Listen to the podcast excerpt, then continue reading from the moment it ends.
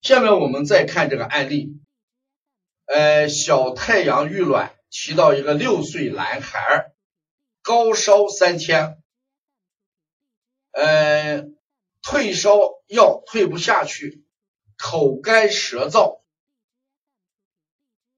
手脚心冒火，用退烧呃手法三十七度四。舌头颜色没有改变，去医院检查，哎，左肺炎，住院一周后出院，但嘴巴舌头还是很红。出院当天下午低烧，做了消导和退烧、疏肝手法辅助，做完嘴唇颜色没有那么红，但舌头没有改变。呃，喝水很多，小便也多，大便正常。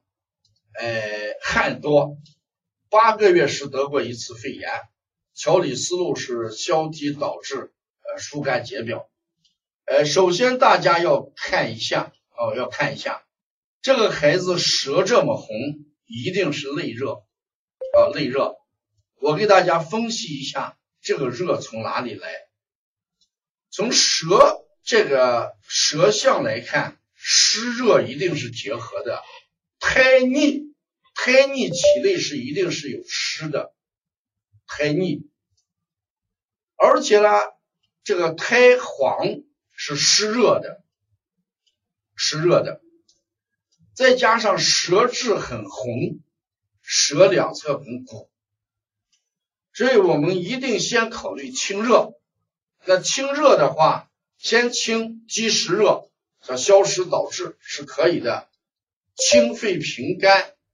清大小肠啊，先给它清热，这是很重要的。先要清热，还要考虑气郁而形成的热，所以要疏肝啊，要疏肝。所以这个孩子还是主要以清热为主啊，以清热为主。你看，尽管住了院，但是这个孩子体内的热还是没有停下来啊。所以说，我们给他以清热为主。